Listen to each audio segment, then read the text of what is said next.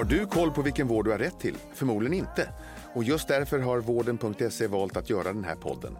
Jag heter Mikael Sandström och är husdoktor i eh, podden Vårddjungeln. Jag får sällskap av andra experter inom vårdrelaterade ämnen och även gäster som berättar om sina sjukdomserfarenheter. Har du som lyssnar en fråga du vill ta upp i podden så mejla fragoratvarden.se. Med detta sagt önskar jag dig varmt välkommen till Vårddjungeln. Nu kör vi! Varmt välkommen till ännu ett avsnitt av Vårddjungeln. Och med mig idag så har vi Kristina Törn ifrån C Medical. Och Kristina är specialistläkare inom obstetrik och gynekologi och dessutom verksamhetschef för C Medicals gynekologi och fertilitet. Jättevälkommen till oss på Vårddjungeln. Tack så mycket. Och idag så ska vi göra en djupdykning i ämnet kvinnohälsa. Och det är ett återkommande tema här i podden, men ändå känns det som att, det berör, att vi berör ämnet allt för sällan ändå. Ja, det tycker jag också att vi gör generellt eh, i samhället. Ehm, och, eh, men det har ju också fått eh, växande uppmärksamhet tycker jag också de senaste åren. Men kvinnohälsa, det är ett ganska vitt begrepp. Kan, kan man ju säga. Men enligt dig, om du Kristina skulle definiera kvinnohälsa, vad är kvinnohälsa för dig? Men det är ju eh, framförallt är det då hälsa som har att göra med kvin kvinnans eh, reproduktion. Mm. Gynekologi, fertilitet, eh, barnafödande, graviditet.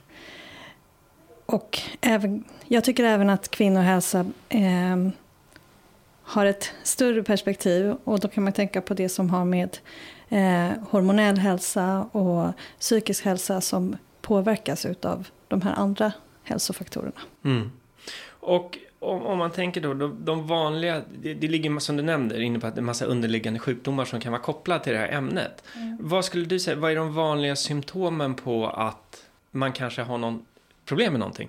Det, det, absolut vanligaste skulle jag säga, som i alla fall är en kanske orsak till att man behöver uppsöka en gynekolog, det är att man har en störning i sin menscykel. Mm. Är det liksom någon ålderskategori som är överrepresenterad av era patienter? Eller är det, är, kan problematiken vara under hela liksom, den Nej, jag skulle säga fertila så här. perioden? Ja, Ja, och även efter den fertila perioden. Ja. Alltså kvinnohälsa handlar ju om kvinnors hälsa egentligen genom hela livet. Och det handlar ju i stort sett från att man debuterar med sin menstruationscykel. Mm. Så någon gång i liksom, tidiga tonåren, eller idag är man ju 11, 12, 13 mm. eh, år. Eh, det kommer olika pucklar skulle jag säga. Mm. Vi har ju en del som är då just liksom tonåringar, mm. deras hälsa. Och då handlar det ju mycket om eh, preventivmedel, smärtsamma menstruationer, blödningsrubbningar med mera. Mm. Eh, och sen kommer man ju till en period i livet då man kanske också funderar över preventivmedel. Mm. Sen kommer när man inte längre vill ha preventivmedel, man vill skaffa barn, fertilitet. Mm. Mm. Eh, och sen kommer förlossning, mm. kommer förlossningsskador, mm. inkontinensproblematik. Sen kommer man liksom på väg in mot preklimakteriet. Och då kommer humörsvängningar, svettningar, vallningar, sömnstörning, mm. blödningsrubbningar, stora blödningar. Eh, och sen så kommer ju då klimakteriet med torra slemhinnor. Ja, och sen, nu går vi inte heller in på någon del utav, det finns ju också saker som har att göra med, med gynekologisk cancer. Mm. Eh, mm. Men det tänkte jag inte att vi skulle beröra så mycket idag. Men eh, om inte jag är helt missinformerad så har ni nyligen öppnat ett kompetenscentrum för kvinnohälsa. Eh, kan du inte berätta mer om det? Jo, det är ett eh, koncept som handlar om att vi försöker se till kvinnorna i de olika faserna i livet. Eh, relaterade till kvinnohälsa, relaterade till gynekologi och fertilitet. Eh, och det här är, vi tillhör ju en, en koncern som är norsk. Mm. Och eh, pionjären för kvinnohälsan, eh, Madeleine Engen, en norsk gynekolog, eh, såg då behovet av att man, man skulle vilja kunna hjälpa patienten mer liksom, hela vägen. Mm. Inte bara ta emot en patient som har blödningsrubbning, ge dem p-piller och säga hej då. Utan mm. att man kunde ta hand om helheten. Um, och sen är vi då i Stockholm, den, den tillsammans med vår systerklinik i Uppsala, liksom första, första delen av det här i Sverige. Åh, oh, spännande! Ja, jättespännande. Eh, och hela konceptet går ju då ut på att man också, dels att man ska försöka se kvinnorna från tidigt skede till liksom sent skede i livet, mm. oavsett vad man har för typ av besvär. Att man både ska kunna träffa sin doktor, göra sin utredning och sin behandling under ett och samma tak. Mm. Eh, och sen eh, konceptet innebär också att, att man försöker ja, ta ansvar för helheten. Så mm. är det så att man behöver andra typer av kompetenser än en gynekolog um, så försöker man tillhandahålla det också. Mm. Men där ska jag ju säga att vi i Stockholm är väldigt nystartade och vi har mm. inte, det konceptet är inte fullt utvecklat hos oss ännu. Men mm. det, är, det är målbilden.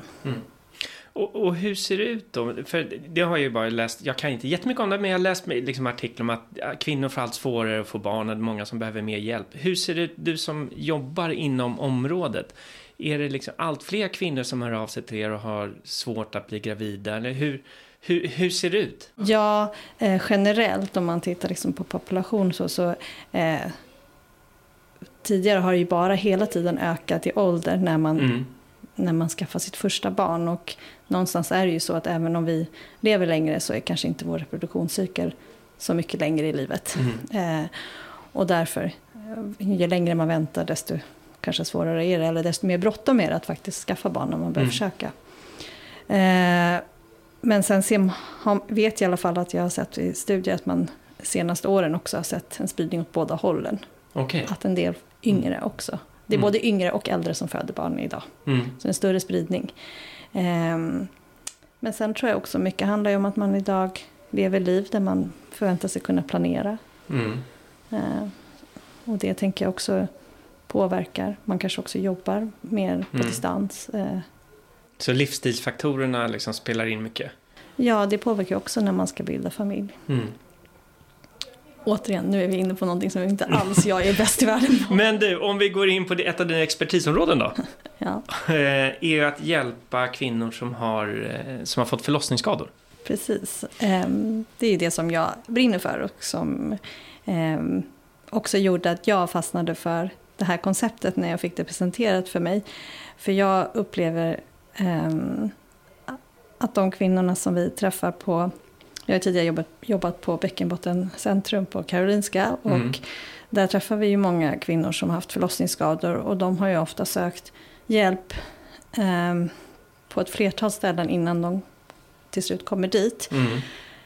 Och många är ju väldigt uppgivna och tycker att de har sökt hjälp men inte fått hjälp. Och ibland har de dessutom inte ens fått ett bra bemötande. Mm. Eh, och det här tycker jag, vi, vi pratar ju väldigt mycket om förlossningsvård. Det har hänt mycket inom förlossningsvården. Mm. Det har hänt jättemycket om, inom förlossningsskador. Mm.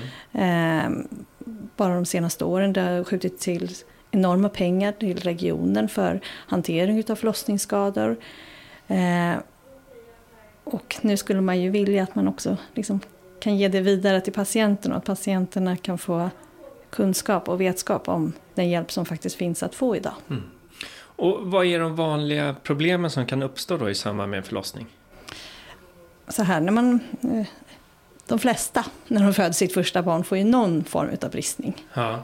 Sen, sen finns det olika grader av bristning. Och de olika graderna av bristning kan också ge olika symptom och besvär mm. efteråt. Eh, det som många söker för är ju att man upplever det kan antingen vara en ostadighetskänsla i bäckenet. Det kan mm. vara smärta. Det kan vara att man känner att man är eh, vid i slidan, att man tar in vatten och luft. Eller mm. att man har skavkänsla.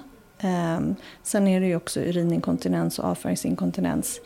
Det här är liksom de vanligaste, det man söker för ganska nära in på sin förlossning. Mm. Mm. Eh, eller närmsta åren.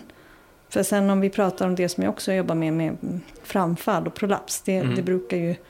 Ja, jag ska inte säga, det är vanligare att det kommer senare. Sen finns det ju undantagsfall i alla de här. Demografin skiljer sig något? Ja, mm. lite. Mm. Men och hur kan ni hjälpa de här patienterna då? För det första så, mycket handlar om att de får ett bemötande. Mm. Eh, där man tittar på dem och undersöker, och lyssnar på vad de säger, deras besvär, deras symptom, undersöker och eh, bekräftar eller dementerar deras farhågor. Mm. Eh, och i mångt och mycket så tycker jag att man hjälper dem jättemycket genom att lyssna och att sätta diagnos. Mm. Är det så att det är någonting som inte är eh, läkt som, som enligt förväntan att de får besked om det. Eller att de får besked att jo men det är läkt men det kanske dröjer lite till, tid till. Eller det finns inte så mycket att göra där. Jag tycker att att bara ge dem ett bra bemötande och att faktiskt berätta vad det är man ser mm. hjälper i mångt och mycket. En del har ju fött sitt första barn mm. och de är kanske inte alls intresserade av att göra en åtgärd nu för de tänker att jag ska föda två, tre barn till eller ett mm. barn till mm. eller, eller jag vet inte. Men då vet jag. Mm. Då är det inte bara jag som går runt och känner att någonting är konstigt. Okej, okay, jag förstår, jag har känt så här. Det beror på att jag har den här skadan. Mm. okej, okay, hur kan jag behandla den konservativt? Eller finns det någon kirurgisk metod som gör att jag kan bli behandlad för det här? Och där tycker jag att det, det är ju liksom upp till individen sen att själv välja om man vill göra något åt det eller inte. Men, men att ändå få besked. Mm. Eh, och få bekräftelse för det här som man har känt. Men du nämnde ju tidigare här att många kan gå i år med problem, eller över ett år. Ja. Alltså hur länge ska man, men, jag har svårt att relatera till det, man har, men så här, hur, länge, hur länge ska man vänta innan man söker vård? Men, Säg att du är en förstföderska. Ja, och föder ditt första barn. Ja. Och så har man ju normalt sett eh, ett erbjudande om en efterkontroll någon gång 6-8 veckor efter förlossningen eller ja, upp till 12 veckor efter förlossningen. Och då har man oftast det hos sin barnmorska och då har man möjlighet att ta upp det här med bristning och man har möjlighet att bli undersökt. Sen vet jag att det varierar jätteolika från mödravård till mödravård. Och sen ska man också komma ihåg en nyförlöst, det är mycket annat. Det är liksom bebis och amning och mm, mm. ingen sömn. Mm. Um, och sen är det så att en del, de flesta har ju någon form av symptom direkt efter förlossningen. Det är mm. svårt att hålla tätt eller man känner sig vid. Ja, men liksom. Mm. Och vi brukar ju säga att har man saker som jag tycker att man ska alltid komma ihåg att patienter som söker vård, att man ska gå på deras subjektiva symptom. Är det så att man upplever att någonting inte känns bra, inte känns rätt, det här, liksom, det här stör min vardag. Mm. Det här påverkar mig negativt. Jag har inte kunnat gå ut och gå med barnvagnen på mina första sex månader. Jag har isolerat mig och jag har blivit deprimerad. Mm. Jaha, varför har jag inte kunnat gå ut och gå med barnvagnen? Nej, men alltså det känns som om allting ska trilla ut. Då känner jag så här, om man har det så, mm. självklart så måste man få hjälp och få vård. Mm. Eh, eller de som har enorma smärtor och så går de och söker vård och säger folk, ja men det ser fint ut, det finns ju mm. en blogg som heter så också. Mm. eh, men jag tycker det är viktigt att man de, de flesta söker inte vård i onödan, mm. i min mening. Eh, de flesta som har mindre besvär efter sina förlossningar avvaktar en tid, ser om mm. det går över. Mm. Gör det inte det, då söker man vård. Mm. Och där någonstans tycker jag att det liksom är rimligt. Ja, det är självklart eh, första veckan efter förlossningen då får man kanske söka om det är stora blödningar eller om jätteont eller feber. Mm. Akuta saker. Men har det gått ett par månader och man känner att liksom, det skaver varje gång ut och går. Då kanske man, eller jag kan inte ha samliv för det gör så ont. Mm. Då kanske man måste gå och titta och, om det är något som man behöver göra, åtgärda. Om man nu känner, säger att du lyssnar på den här podden nu och mm. känner igen det här och är osäker men vet inte. Vad är första steget? Vad gör man då? Man kan ringa och boka en tid till oss. Ja, såklart. Kanske en ledande fråga. ja, men man får jättegärna komma och träffa eh, en av oss gynekologer som jobbar med det här. Eh, man kan också vända sig till eh, barnmorska på sin mödravård, mm. där man har varit innan. Nu vet jag att de inte alltid har jättegott om tider. Mm. Det är ju så liksom, eller, vården är upplagd. Mm. Men jag tycker, sen kan man också vända sig, det finns eh, fysioterapeuter som är inriktade på bäckenbotten. Mm. Eh, och där, dit kan man också vända sig. Men det är viktigt kanske att man vänder sig till någon som ändå har intresse inom området. Mm. Eh, det, är väl en, det är väl min rekommendation. Men om vi ska prata om dig då. Vad är det som driver dig i ditt arbete? Det som driver mig i mitt arbete eh, Delvis så är det kanske fascination över hur otroligt att man kan föda barn och sen läka eller mm. att det kan komma ut en bebis och, och sen eh, kan det gå tillbaka och se ut som innan, inte, inte exakt men ja. Mm. Eh, det är fascinerande hela eh, men sen så tror jag det som driver mig jag brukar inte se mig själv som en feminist eller ja, jag, vet, jag, inte, jag brukar inte ta så stor ställning i sådana frågor. Men jag tror ändå att jag drivs lite av att jag tycker att det ska vara liksom en jämlik vård. Det ska vara en jämlik vård oavsett ålder, kön, vart man bor. Sen ser inte världen ut så och det, det, så ser inte Sverige ut och det finns saker som gör att, att det inte fungerar. Men jag tycker åtminstone att man ska ha, man ska ha rätt att få en, en, en värdig bedömning. Mm. Uh, och jag tycker att alla kvinnor som har gått med förlossningsskador länge och som är förlösta kanske för 20 år sedan som ibland kommer och frågar, ja men det här har man missat. Och då brukar jag säga, men kunskapsläget var ju annorlunda då. Man mm. visste inte lika mycket om bäckenbotten, men man visste inte lika mycket hur man reparerade eller hur man diagnostiserade. Eller hur man sydde efter förlossningen. Och jag har även jobbat eh, utomlands och då kan man ju säga att kvinnohälsa i Sverige är ju jättebra. Men det är klart att det kan bli bättre. Mm.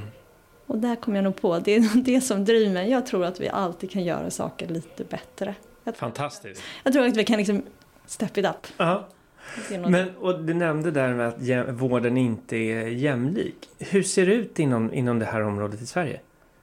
Hur mycket skiljer det om du bor i Umeå och Stockholm eller? Det skiljer sig ju ett med tillgången på eh, antal gynekologer. Det skiljer sig såklart också i eh, olika kompetens, vilken inriktning de gynekologerna har som jobbar i sin region. Men sen skiljer det sig enormt mycket också från region till region i om, man, om det finns ett remisskrav till en gynekolog eller inte. I mm. Stockholm mm. har vi ju inte det i det nuvarande vårdvalet. Mm. Nu är ju det under revision, mm. så vi, vi, får väl se vad som händer.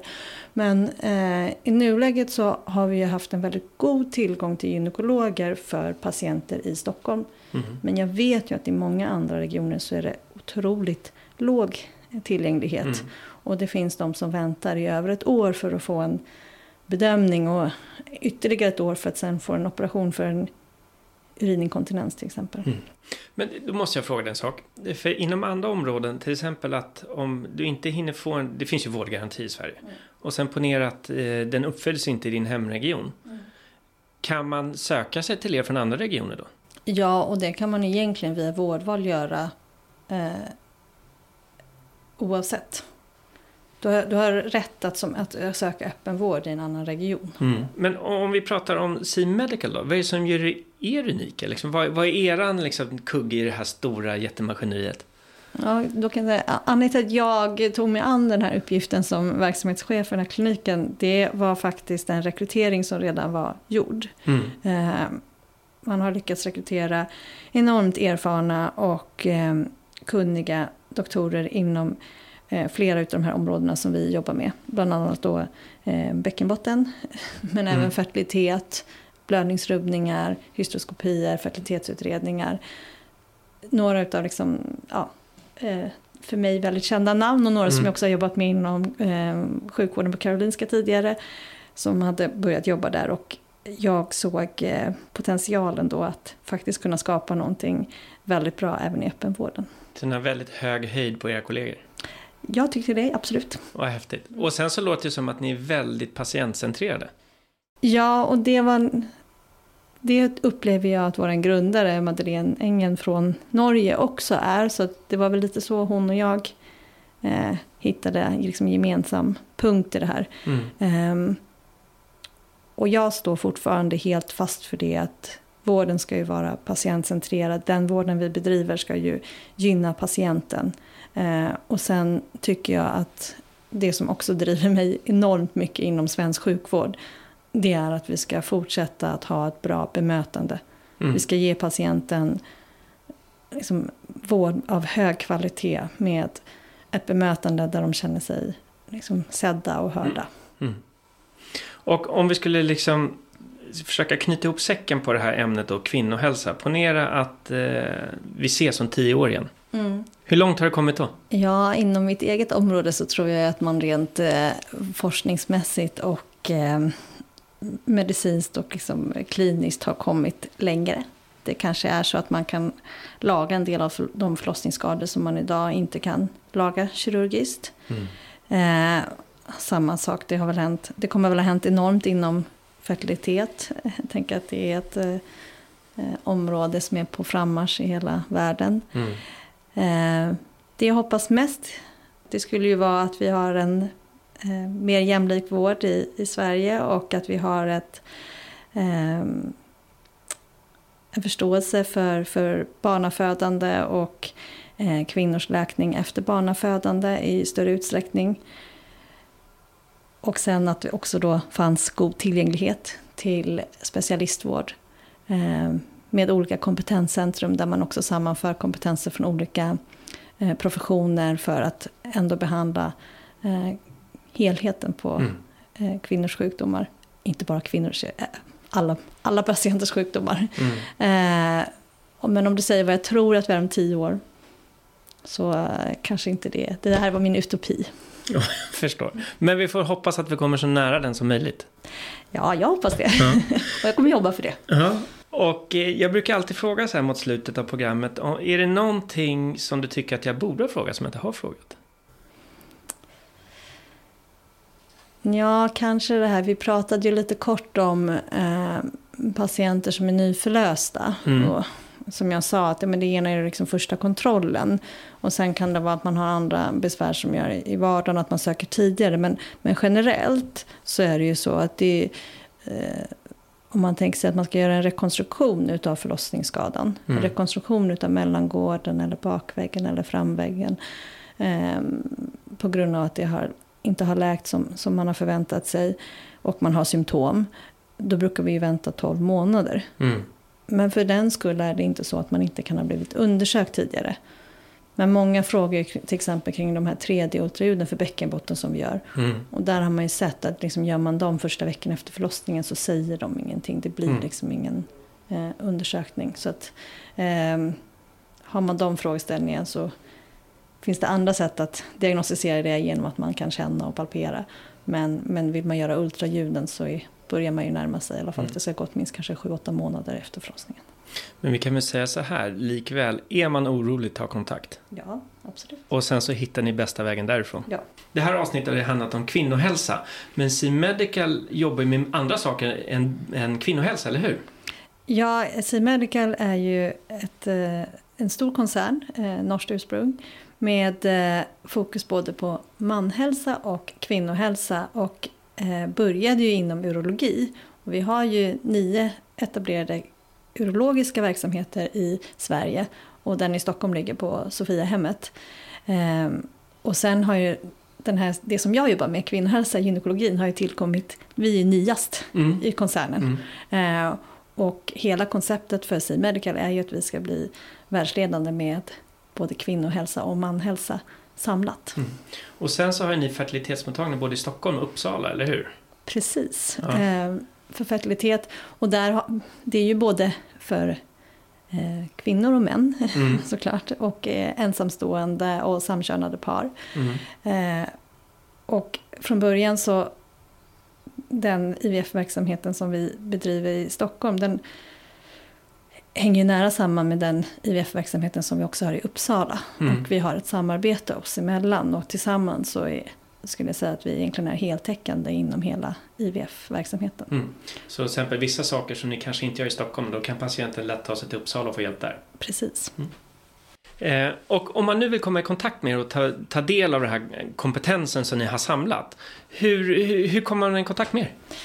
Det enklaste sättet är att man ringer till vår mottagning och eh, bokar en tid. Men eh. behöver man ha en remiss då eller kan vem som helst från hela Sverige ringa? Nej, ingen remiss behövs. Utan alla är välkomna. Fantastiskt. Eh, när vi pratade om kirurgin så är det framförallt inom urologi och gynekologi. Men hur, hur jobbar ni inom fertilitet? Um, vi har ju vårt eget fertilitetslaboratorium. Vi ja. gör våra egna fertilitetsbehandlingar. Uh, vi har uh, och har man behov av kirurgi inom fertilitet till exempel, när det behöver göra en, det som kallas för hysteroskopi, när man tittar in i livmodern, då gör vi det på vår operationsavdelning hos oss. Och det är samma sak där, man ringer bara er? Ja, man bokar en tid. Då har vi kommit eh, till slutet av det här avsnittet och jättespännande att få höra dig Kristina berätta om något som du verkligen är passionerad för. Och eh, det ska bli jättespännande att följa den här resan när ni ska bygga upp den här kompetenscentren runt om i Sverige. Men jättetack för att du kunde vara med här i podden. Tack själv.